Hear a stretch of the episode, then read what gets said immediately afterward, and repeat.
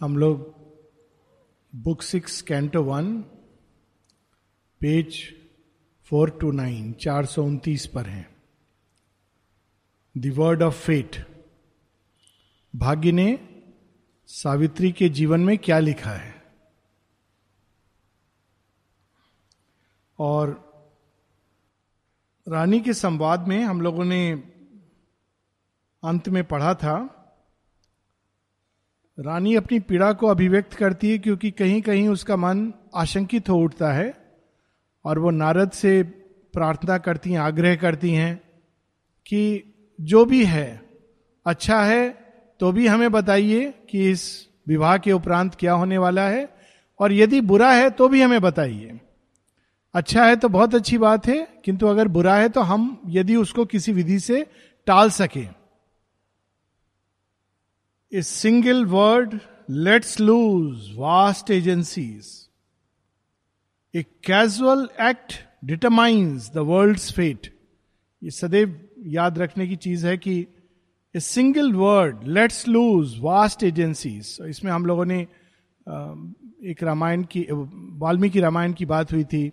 उसी प्रकार से तुलसी रामायण के पीछे भी सिंगल वर्ड और वर्ड क्या था? तुलसीदास जी की जो स्त्री है, उनका शब्द था कि तुम यदि इतना मोह जितना आसक्ति तुम्हें मुझसे है, यदि राम से इतना अनुराग होता तो तुम्हें भगवान मिल गए होते। रामचरित मानस का जन्म हुआ। कालिदास कालिदास की पत्नी थी तिल्लोत्तमा रानी थी और कालिदास निरक्षर भट्टाचार्य। तो एक दिन उनको पता नहीं था, उनको लगता था ये बहुत संस्कृत के विद्वान हैं। तो बाहर कहीं उठ जा रहा था, उन्होंने ऐसे कुछ कह दिया। तो उन्होंने कहा, अरे, ये तो महामूर्ख है। और उन्होंने बहुत उलाहना दी कि तुम इतना भी नहीं जानते, जाओ घर से निकल जाओ। कालिदास के लिए वो क्षण वास्तव में वरदान था, जिसको वो समझ रहे थे कि ये मैं कितना श्रापित हूँ, अभिशप्त हूँ। देखो, मेरी कहीं कोई इज़्ज़त नहीं है, और वो अपना प्राण त्यागना चाहते थे। और कहते हैं कि वो माँ काली का आवाहन करते हैं कि इससे अच्छा है कि मेरे प्राण तुम ले लो। और माता काली प्रकट होती हैं और कहती, प्राण क्यों त्याग रहे हो? ये तो तुम्हारे जीवन में बहुत अच्छी घटना है। यही घटना तुम्हें कहीं का कहीं ले जा सकती है। प्राण त्यागना उत्तर नहीं है। और तब उन्होंने कालिदास, तभी उनका नाम पड़ता है कालिदास, उनको ज्ञान अंदर ही स्वतः स्फूर्त प्रकट होता है। तो a single word, lets loose vast agencies. और उनकी रचनाओं की कितनी शेयरविंद ने स्वयं इतनी प्रशंसा की है। A casual act determines the world fate और ऐसी अनेकों अनेकों घटनाएँ हैं। Casual act so now he set free destiny in that hour अभी तक जब तक कोई चीज़ मूर्त रूप नहीं लेती, भौतिक स्तर पे, तब तक वो बन रही है। जैसे कहते हैं ना कि खिचड़ी पक रही है, लेकिन जब आप उसको चखते हो तो कब चखते हो? जब लगता है कि शायद तैयार हो गई है। तो ऐसा ही कुछ इसी कारण शेयरविंद माता जी कभी ये आमतौर पर कहते नहीं थे कि ऐसा होगा, आज इस समय या उस समय, इस घड़ी पे, इस मुहूर्त में ऐसा होने वाला है। क्योंकि जब हम ऐसा करते हैं तो हम डेस्टिनी को फिक्स कर देते हैं। और हमेशा एक स्कोप छोड़ना चाहिए कि चीज़ें बदल सकती हैं। तो यहाँ पर शेरविंद कहते हैं lets loose he release so now he set free destiny in that hour अब जो आगे नारद कहने वाले हैं, वो पहले तो सत्यवान का वर्णन है कि कौन है वो जिससे सावित्री विवाह करना चाहती है। अंत में कि उसका भाग्य कैसा है। पर जब हम ये वर्णन पढ़ते हैं तो तीन चीज़ें एक तो सत्यवान सत्यवान है, एक पात्र है, उसका वर्णन है। दूसरा, सत्यवान हमारी ही आत्मा का प्रतीक है। सो हम ये कह सकते हैं कि एक आत्मवान मनुष्य कैसा होता है? जिसके अंदर उसकी आत्मा बिल्कुल बाहर की ओर आई हुई है, उसका चरित्र कैसा होता है? कैसा कैसा उसका टेम्परामेंट होता है? कैसा उसका गठन होता है प्रकृति का? और तीसरा चूँकि सावित्री ने सत्यवान का वर्ण किया है तो भगवान के दृष्टि में आइडियल टाइप ऑफ़ ह्यूमैनिटी कौन है? वो कौन है जो सबसे अधिक उपयुक्त पात्र है रूपांतरण के लिए? वैसे तो भगवान जिसको चुन लेते हैं, वो तो पारसमणि है, पत्थर को सोना बना दे। लेकिन फिर भी उपयुक्त पात्र कौन सा है? तो यहाँ पर सत्यवान का वर्णन है, ये हम सबके जीवन की प्रेरणा है कि हमको कैसा होना चाहिए। अब Narad watch the truth thou hast claimed I give to thee the truth बहुत पावरफुल है कि आपने मुझसे पूछा है और मैं अब आपको सत्य दे रहा हूँ। A marvel of the meeting earth and heaven a marvel of the meeting earth and heavens is he whom Savitri has chosen mid man earth and heavens हर एक स्तर के उच्चतम संभावनाएँ। There are mental heavens there are vital heavens even there are physical heavens subtle physical world में। वो उच्चतम संभावनाएँ जो हैं प्रकृति की, वो पार्थिव प्रकृति के साथ जुड़ी हुई है सत्यवान के अंदर। Meeting marvel a marvel of the meeting earth and heavens his figure is the front of nature's march हम सब प्रकृति से गठित होते हैं, लेकिन कुछ होते हैं जो अग्रगणी होते हैं, श्रेष्ठ, जिसको गीता में श्रेष्ठ कहा गया, या पुराने समय में आर्य कहते थे। श्रेष्ठ मनुष्य श्रेष्ठ मनुष्य को शेयरबिंद यहाँ कह रहे हैं forefront of nature's march अभी श्रेष्ठ मनुष्य की दूसरी परिभाषा है बैंक बैलेंस कितना है, क्या नौकरी कर रहा है एनआरआई है कि नहीं? किंतु श्रेष्ठ मनुष्य कौन होता है? His single being excels the works of time ना जाने कितने मनुष्य काल ने रचे, रचना किए, जो आए, जन्म लिया और चले गए। लेकिन उनमें से कुछ होते हैं, जो काल पर अपनी छाप छोड़ के जाते हैं। A sapphire cutting from the sleep of heaven एक मणि है, एक हीरक है, एक ज्वेल है वो, जिसको स्वर्ग से तराश करके धरती पर लाया गया है। ऐसा है सत्यवान। और वास्तव में ये हमारी आत्मा वही है। वो वास्तव में भूमिपुत्र नहीं है।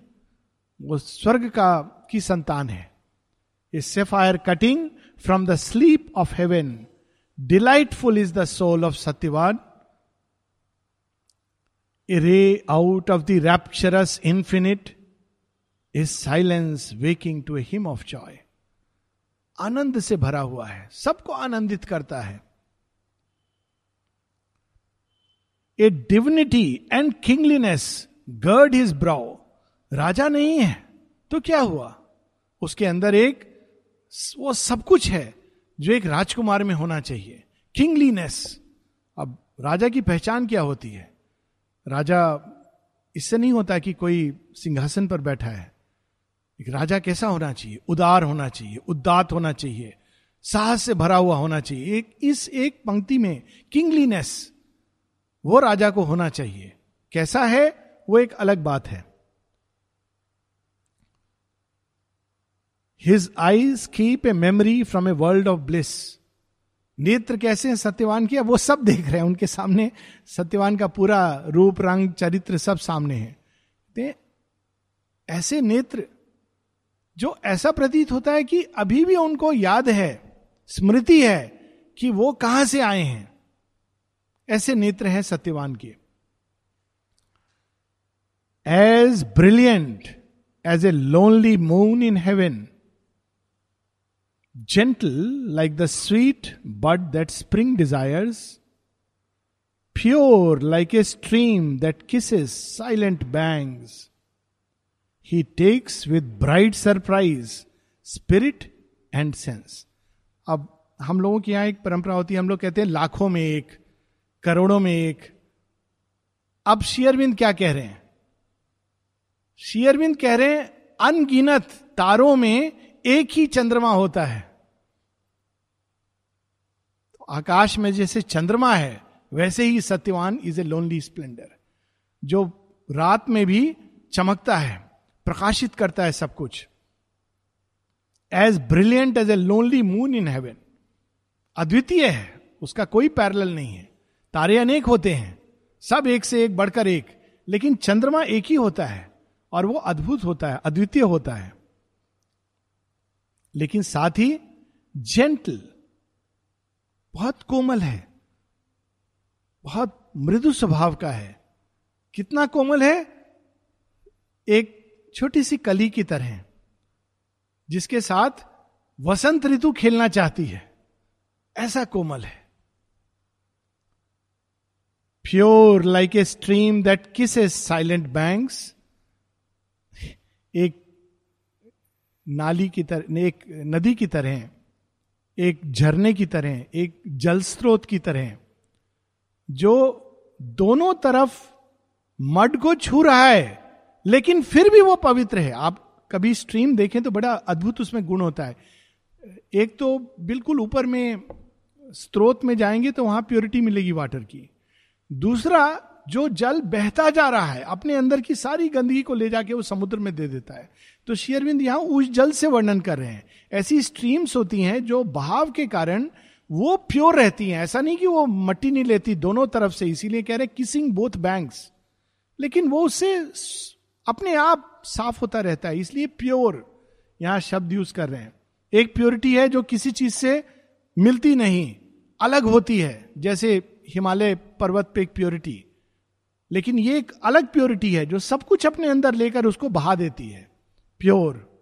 और फिर बहुत ही सुंदर शब्द है पंक्ति है he takes with bright surprise spirit and sense हम लोग आमतौर पर किसको उच्चतम दर्जा देते हैं? स्पिरिचुअल स्पिरिचुअल से क्या हम सोचते हैं? ओ, जिसको जीवन के बारे में कुछ नहीं पता, जिसकी सारी इंद्रियाँ सोई हुई हैं, खाने में वो रसगुल्ला और सॉरी, खिचड़ी मिला के खा लेगा। ऐसा व्यक्ति जो आँखों से देख के रंगों में भेद नहीं कर सकता, जिसकी घ्राण शक्ति कमज़ोर है, ये तो बुढ़ापे में होता है।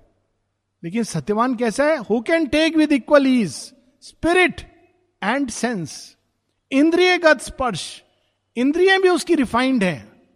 उनमें भी वो माहिर है। उसमें भी वो एक उच्च श्रेणी का मनुष्य है। और वहीं पर स्पिरिट जहाँ तक आध्यात्मिक जीवन है, उसमें भी वो श्रेष्ठ है। दोनों ही चीज़ में। माता जी से एक बार माता जी कहती हैं कि दो प्रकार की अतिशय मनुष्यों में मिलती है।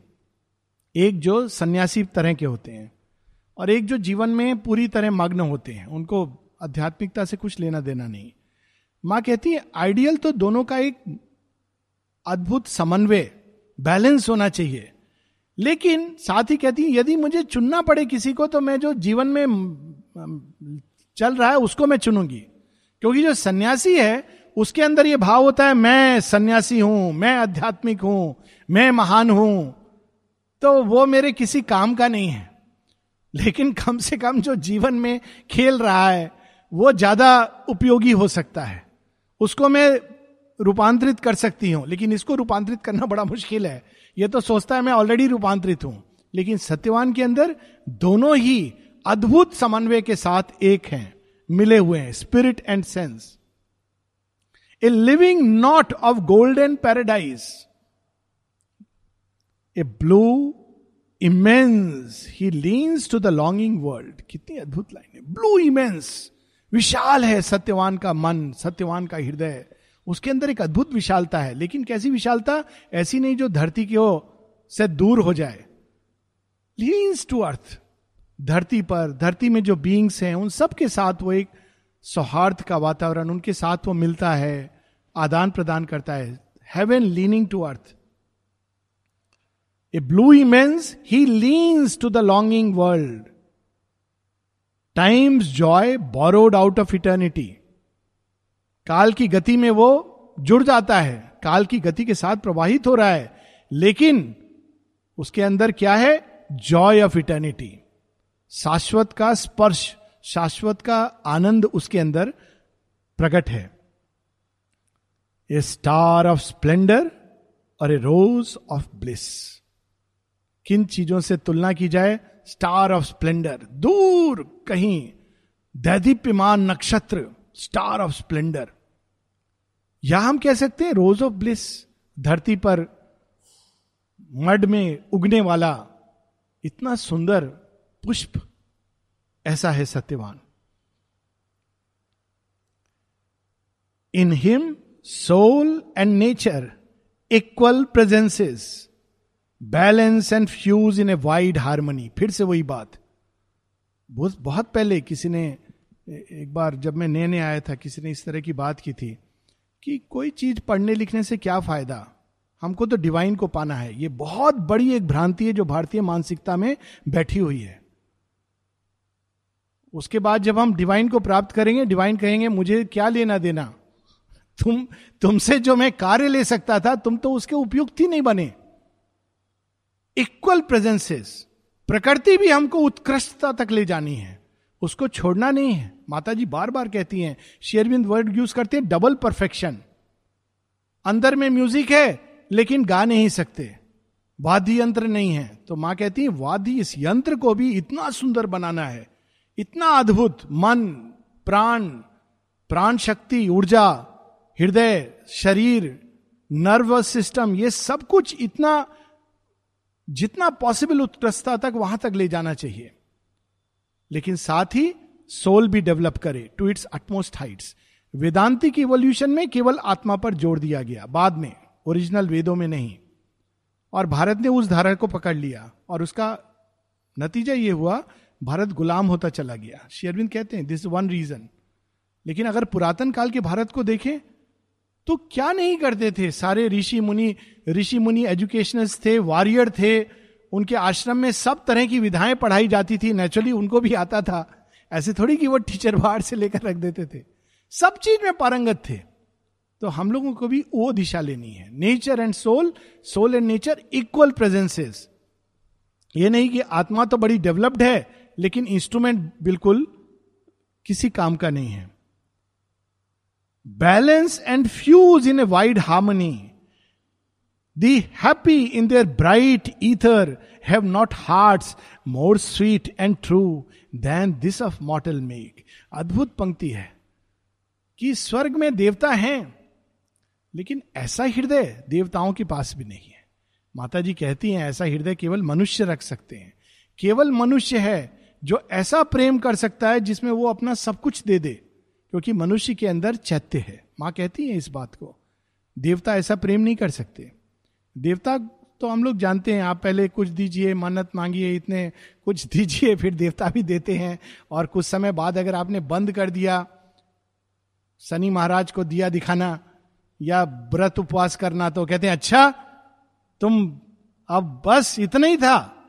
लेकिन मनुष्य ऐसा नहीं, जो रियल मनुष्य है नॉट एवरेज मनुष्य जो रियल मनुष्य जिसकी चैत जागा हुआ है, वो तो ऐसा होता है, श्री अरविंद ने एक जगह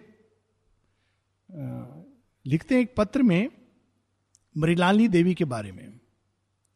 Where I have loved once I cease not from loving जहाँ मैंने एक बार प्रेम किया तो वो प्रेम में समाप्त नहीं करता हूँ। वो बंद नहीं होता। I cease not from loving कितनी अद्भुत लाइन ये कौन प्रेम कर सकता है ऐसा? देवता नहीं कर सकते।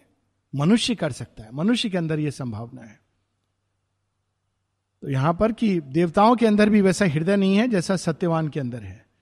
और कैसा हृदय है, और भी आगे that takes all joy as the world native gift and to all give joy as the world natural right हम लोग हिसाब किताब में लग जाते हैं, किससे क्या क्या मिला, लोग शादियाँ होती है ना, गिफ्ट देते हैं तो बाद में जब सब चले जाते हैं तो कैलकुलेशन अच्छा देखो किसने कितना दिया था, कहाँ से? अगर कोई मान लो केवल फूल दे दे, केवल एक फूल, रोज किसने दिया है? पता नहीं अच्छा चलो ठीक है, इसको किनारे रख दो। ये क्रूडनेस है, हिसाब किताब। लेकिन सत्यवान का कैसे चरित्र है? वो रिसीव भी ऐसे करता है एज इज़ नेटिव राइट भगवान दे रहे हैं, कोई मनुष्य नहीं देता है कुछ। मनुष्य की क्षमता कहाँ है देने की? वो भगवान का गिफ्ट समझ कर रिसीव करता है, इसलिए उसके ऊपर किसी का बर्डन नहीं होता। माता जी ये कहती भी हैं कि इस इस अवस्था में हमको चीज़ें रिसीव करनी चाहिए। और उसी प्रकार, ये नहीं कि केवल रिसीव कर रहे हैं, जब दो तो ये सोच के मत दो, मैं दे रहा हूँ, इसको दे रहा हूँ, याद रखते हैं लोग, मालूम है, मैंने क्या दिया था। भूल जाना चाहिए।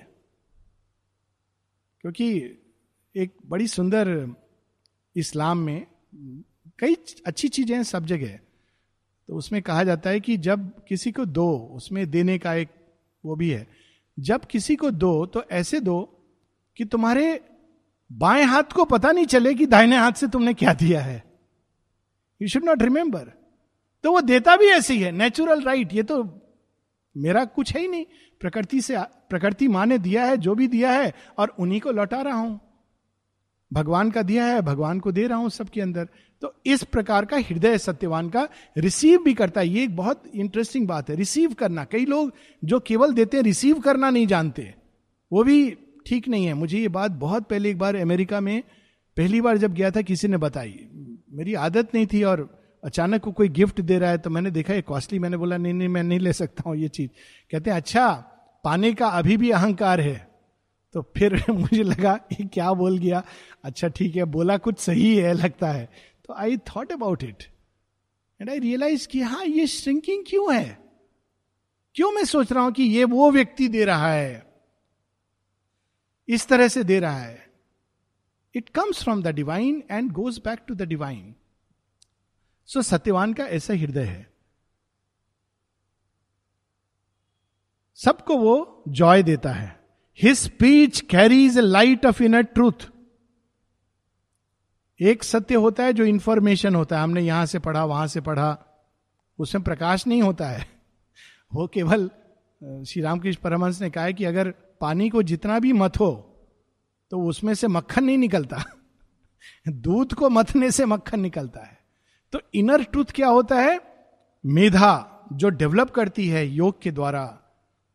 तप के द्वारा, कृपा के द्वारा, ओपनिंग के द्वारा, उसके अंदर से मक्खन, cream that is inner truth that knowledge और दूसरी होती है, पानी को फेंट रहे, दिमाग में इतने सारे ये पढ़ लिया, वो पढ़ लिया, एक स्कॉलरली टॉक दे लिया, एक स्कॉलरली आर्टिकल लिख दिया दैट इज़ नॉट नॉलेज तो यहाँ पर सत्यवान के अंदर एक, जो भी कहता है, उसके संभाषण में एक इनर ट्रूथ है, एक प्रकाश है. And a large eyed communion with the power in common things has made veilless his mind a seer in earth shapes of garbless deity क्या ब्यूटीफुल है।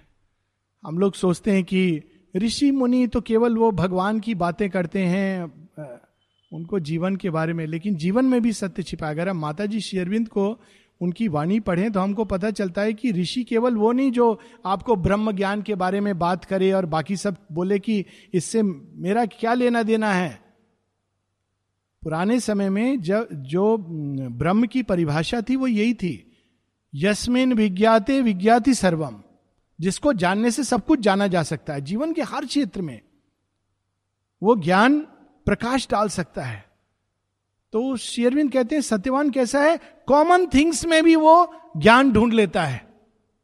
जीवन की हर अनुभूति में सुबह से शाम अनेकों अनुभूतियाँ होती हैं। उनके अंदर वो एक दिव्यता, एक सत्य, एक अर्थ जो भगवान से उसको जोड़ रहा है, ऐसा ढूंढ लेता है। कॉमन थिंग्स में। A seer in earth shapes of garbless deity क्या देखता है वो? प्रकृति की चीज़ों में पृथ्वी पर जो कुछ है, उन सब के अंदर वो सत्य ढूंढ लेता है। Seer a tranquil breath of sky windless and still watching the world like a mind of unplumbed thought a silent space musing and luminous uncovered by the morning to delight लेकिन उसमें इतनी गहराई है, इतनी गहराई है, नारद कह रहे हैं। अर्थ सेप्स वो साधारण चीज़ों के बारे में बात कर लेता है, उनके ऊपर प्रकाश डाल रहा है, लेकिन ऐसा भूल मत करना कि कहीं ऐसा सोचो कि सत्यवान के अंदर गहराई नहीं है। बहुत गहराई है, अब उसमें वो उपमा के द्वारा समझा रहे हैं। किस किस तरह की गहराई है?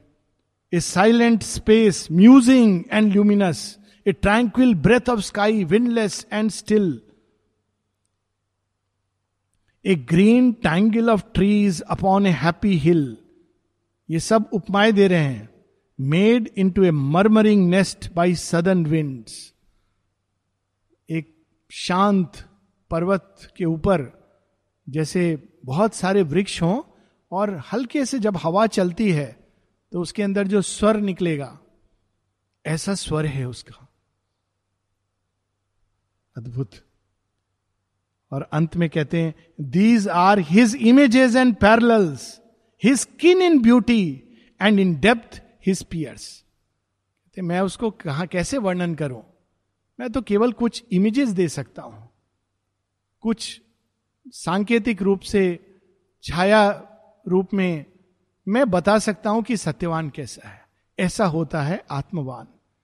ऐसा हमको बनना है। ना कि वो जो पुराना परंपरा में कि सन्यासी का कपड़ा पहना, ऊपर गेरुआ पहना, अंदर में हृदय काला रखा, दृष्टि पड़ी हुई है पैसे के ऊपर, ये दिस इज़ फॉल्सुड हिपोक्रेसी जो रियल टाइप है, जो आर्य, जो श्रेष्ठ है, जो चाहते हैं शेयरविंद वो जीवन से सिंक नहीं करता और एक बहुत सुंदर लाइन है ईश उपनिषद की, कि कौन होता है जो रियलाइज्ड बीइंग होता है?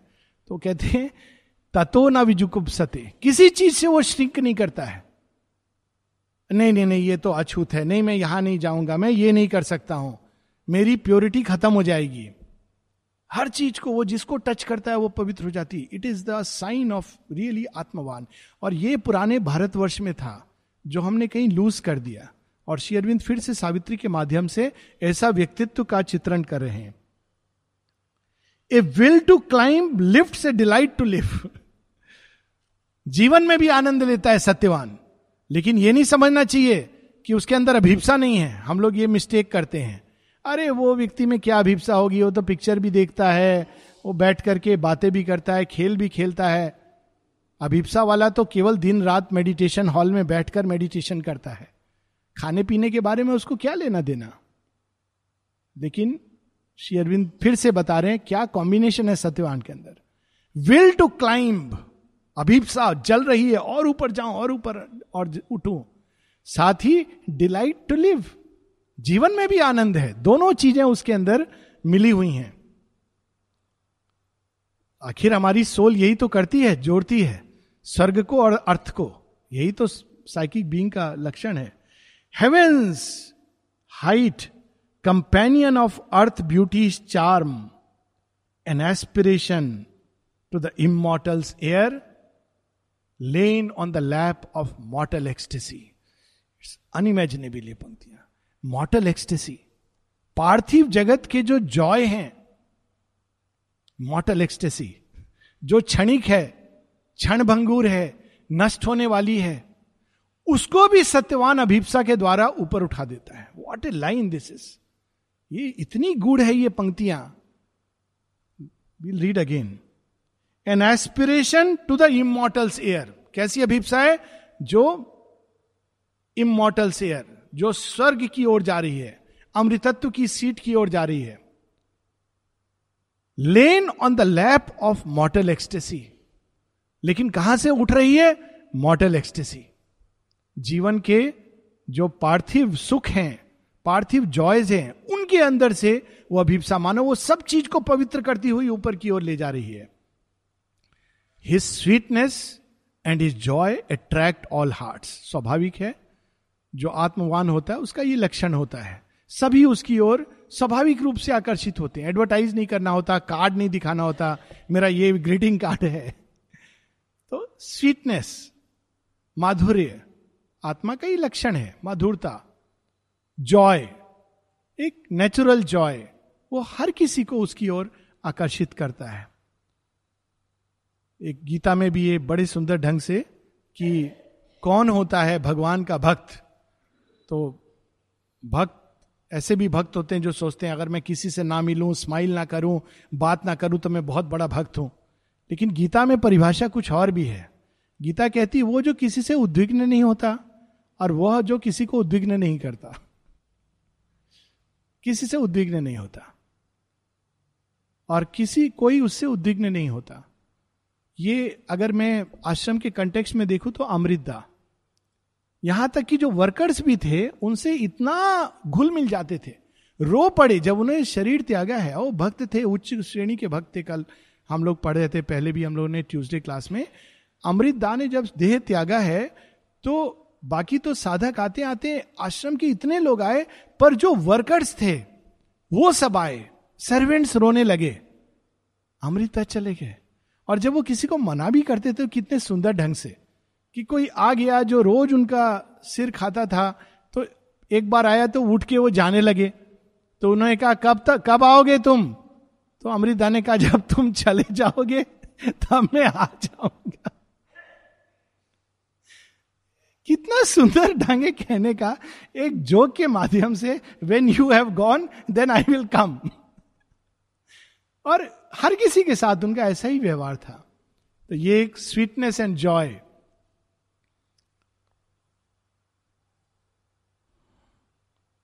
to live with his own in a glad tenancy सबको वो बुला लेते थे to live with his own ऐसे आकर्षित करते थे लोगों को और सबको अपना लेते थे। To live with his own अपने ही जॉय में सबको भागीदार बना लेते थे। ये नहीं कि ये केवल मेरा है। जो है सबका है। ये रियल बेसिस होना चाहिए स्पिरिचुअल कम्युनिज्म की। To live with his own in a glad tenancy his strength is like a tower built to reach heaven लेकिन ये नहीं समझना चाहिए कि वो, उनका कई लोग ऐसा समझ सकते हैं हाँ ये सब ठीक है, लेकिन आध्यात्मिक मनुष्य को स्ट्रांग होना चाहिए। He is very strong Satyavan. पर कैसी वो स्ट्रेंथ है, वो बाहर ब्रूट एक्शन में इसमें नहीं प्रकट होती है। ऐसी स्ट्रेंथ है जो टावर टू रीच हेवन जो स्वर्ग का आरोहण करने वाली हो, जिस जहाँ रियल स्ट्रेंथ की ज़रूरत है।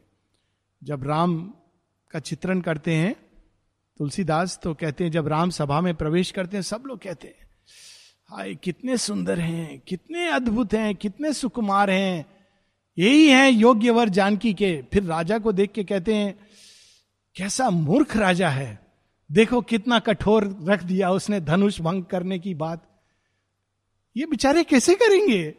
इनके बाजू को देखो, इतने सुकुमार हैं। हाँ लंबे हाथ हैं आजान चर। लेकिन उनको ये नहीं मालूम था, चाप धरी संग्राम जित खर नाम। ये वाला पार्ट नहीं मालूम। आजान आजानुभुज लंबे बाजू हैं। कितने अद्भुत हैं, कितने सुकुमार हैं कोमल है। लेकिन राम इज़ राम, क्या स्ट्रेंथ है? जब वही राम जो प्रेम के कारण विवल होके वन वन भटक रहे हैं। जब अवसर पड़ता है तो जाकर असुर राज रावण से अपने इट्स ए रियल बैटल खड़े हो जाते हैं बिना किसी उसके। So this is the strength strength की पहचान बाहर नहीं होती है। कौन कितना सामान उठा सकता है या बाहर से कितना मस्कुलर है, ये तो राक्षसी स्ट्रेंथ है। और शेयर ये सारे गुण अगर हम पढ़ें देवासुरी संपदा उसमें ये देवी गुण में आ जाएँगे। और इसी प्रकार से हम लोग शेयरविंद की एक राइटिंग है सुपरमैन उसमें शेयरविंद देविक और आसुरिक संपदा। और we will see all these गुण in that his strength is like a tower build to reach heaven a godhead quarried from the stones of life Narad कहते हैं, अब और मैं क्या कहूँ? वो तो साक्षात देवता है। और देवता भी धरती के मेटीरियल से बनाया हुआ नहीं। स्वर्ग के मेटीरियल से, जो मिलता नहीं धरती पर, उससे बनाया हुआ देवता है, गढ़ा हुआ। जीवन से गढ़ा हुआ। ओह, ये और भी अद्भुत है। स्टोन्स ऑफ़ लाइफ ये बड़ी अच्छी लाइन है एक्चुअली इस पर मेडिटेशन की जा सकती है। Godhead built from the stones of life देखिए स्टोन्स ऑफ़ लाइफ क्या होते हैं? शेयरविंद एक एफोरिज्म में कहते हैं कि, हे प्रभु, आपकी लीला बड़ी अद्भुत है। जो आपका भक्त होता है, जब उसमें कोई पत्थर मारता है तो वो क्या है? वो तो वास्तव में पुष्प वर्षा है उसके ऊपर। अब देखिए, जीवन में ऐसा कोई हो नहीं सकता जिसके ऊपर पत्थर ना पड़े तो ये पत्थरों से हम आहत होते हैं। हम पीड़ा होते हैं, भगवान को कोसते हैं, इसको कोसते हैं। लेकिन सत्यवान ने उन पत्थरों का क्या किया? जीवन में जो पत्थर आए जो कठिन परिस्थितियाँ आई, उनका उन्होंने मंदिर बना दिया। एक मूर्ति बना दी देवता की, कि अच्छा फ्री में पत्थर आए चलो इनसे मैं देव मूर्ति कर दू। How beautiful this line is a godhead quarried from the stones of life जीवन ने जो कठिनाइयाँ दी, लोगों ने जो उल्हाना दिए, परिस्थितियों के कारण जो मुश्किलें हुई। उन सबको सत्यवान ने एक देव मूर्ति के रूप में अपने को गढ़ने के लिए प्रयोग कर लिया। This is the real worth of a man जो अंतर ये नहीं होता है कि कुछ लोग बड़े भाग्यशाली होते हैं जिनके जीवन में कठिनाई नहीं होती, कुछ को चुना जाता है, ये बिल्कुल गलत है। जीवन में कोई मनुष्य ऐसा नहीं है जिसके पाँव कभी लहू लुहान ना हुए हों जीवन की यात्रा में। अंतर बस यही होता है कि कुछ लहू लुहान होके वहीं रुक जाते हैं, कोसने लगते हैं, जीवन को, खुद को बैठ जाते हैं या नीचे उतर जाते हैं। और कुछ और होते हैं, वो आगे बढ़ते रहते हैं, चरे बेती चरे बेती मुझे तो वहाँ पहुँचना है, कोई बात नहीं। आज पाँव लहूलुहान हुए हैं, लेकिन जब हम अपने इष्ट के सामने पहुँच जाएँगे बिलवेट का फेस देख लेंगे तो सब खत्म हो जाएगा। यही अंतर होता है। अब ये सब बताने के बाद, अब वो आ रहे हैं O loss if death into its elements of which his gracious envelope was build shatter this vase before it breathes it sweets ये वास्तव में ट्रेजेडी होती है, इस प्रकार की मृत्यु। मरते बहुत लोग हैं, लेकिन ये अगर ट्रेजिक ट्रेजेडी लॉस वो भी क्यों लॉस है? धरती का लॉस सत्यवान तो अमर है।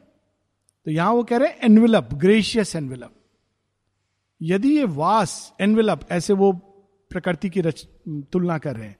अगर समय के पूर्व, इसके पहले कि वो अपने अपने अंदर के माधुर्य को, अपनी श्वास द्वारा संसार में बिखेर सके, अपने अंदर के प्रकाश को संसार में बिखेर सके, अपने अंदर के प्रेम और जॉय को संसार में दे सके, यदि उसके पहले ही ये प्रकृति वापस अपने एलिमेंट्स में चली गई तो ये वास्तव में लॉस होगा। तैयार कर रहे हैं रानी को सुनने के लिए। O loss as if earth could not keep too long from heaven a treasure thus unique loaned by the gods, a being so rare of so divine a make. फिर कह रहे देखिए एक बुरी न्यूज़ भी देने का एक तरीका होता है। हम लोगों को सीखना चाहिए। Good news then the bad news ये नहीं कह रहे मर जाएगा। वो कहते हैं कि लेकिन ऐसा होता है जो इस प्रकार के अद्भुत व्यक्तित्व के लोग होते हैं, जो स्वर्ग के द्वारा धरती को गिफ्ट के रूप में होते हैं। हो सकता है उनकी स्वर्ग में भी ज़रूरत होती है, केवल धरती पर ज़रूरत नहीं होती है। बुला सकते हैं वो, वापस। So beautiful way of saying कि अगर a treasure thus unique loaned by the gods धरती पर तो ये स्पेसिमेन मिलता नहीं है। बीइंग सो रेयर कहाँ धरती पर ऐसा व्यक्ति मिलता है? अब सो डिवाइन ए मेक वो तो निश्चित रूप से स्वर्ग का कोई ज्वेल है, जो धरती को कुछ समय के लिए लोन पर दिया गया है। और अगर स्वर्ग उसको जल्दी ही वापस बुला लेगा तो ये वास्तव में ट्रेजेडी होगी। और अब वो फाइनली बताते हैं in one brief year when this bright hour flies back ये बहुत अद्भुत घड़ी है, सुंदर घड़ी है। लेकिन एक साल बाद क्या होने वाला है? And perches careless on a branch of time देखिए, हम लोग सुंदर मुहूर्त, सब उल्लास जॉयस ये मुहूर्त तो उड़ गया। उड़ के वापस आता है। फिर वो पता नहीं किस डाल पर बैठ जाएगा। Perched careless on a branch of time कैसे कितने सुंदर ढंग से शेयरविंद बता रहे हैं। This sovereign glory and heaven lent to earth, this splendor vanishes from the mortal sky. स्वर्ग इसको वापस बुला लेगा। और ये स्प्लेंडर जो धरती पर ये ग्रेटनेस आई वो वापस चली जाएगी। बहुत कठिन होता है जो बींग उस हायर कॉन्शियसनेस से आते हैं, उनको धरती पर रहना एडजस्ट करना अडेप्ट करना। इट इज़ नॉट इजी माता जी माता जी की स्वयं का जीवन बहुत छोटा था। वेरी डिफ़िकल्ट टू स्टे और तीन बार कम से कम ऐसे जीवन में उनकी घटनाएँ होती हैं, अवसर आते हैं जब वो धरती छोड़ के जाना चाहती हैं। एक जब वो श्री अरविंद के पास से जाती हैं, ये कल हम लोग पढ़ रहे थे। तो वो साइकिक बींग को छोड़ देती है श्री अरविंद के पास। दूसरा, जब वो वापस आती हैं और सब धरती की पीड़ा अपने अंदर आत्मसात कर लेती हैं। इतनी पीड़ा, इतना कष्ट मैं ले लूँगी। तो उस समय वो मृत्यु सिया पे चली जाती है। शेयरविंद for the first time people seem grim तीसरा, जब श्री अरविंद फ़िज़िकल बॉडी इसके पीछे चले जाते हैं then she wants to leave धरती पर अब और कुछ है नहीं। तो तीनों बार भगवान के कार्य के हेतु वो रुकती है। Heaven's greatness came but was too great to stay धरती पर आया सत्यवान, लेकिन वो धरती तैयार नहीं है टू ग्रेट टू स्टे धरती में कोई तैयारी नहीं थी ऐसे बीइंग के लिए. Twelve swift winged months are given to him and her ये नियति है कि दोनों मिलेंगे, लेकिन केवल बारह महीने विधाता ने दोनों का साथ लिखा है।